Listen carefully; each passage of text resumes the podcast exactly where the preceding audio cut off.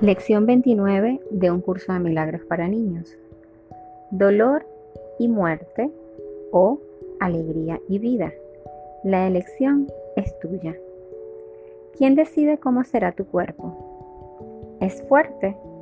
¿Es saludable? ¿Es débil? ¿Está enfermo?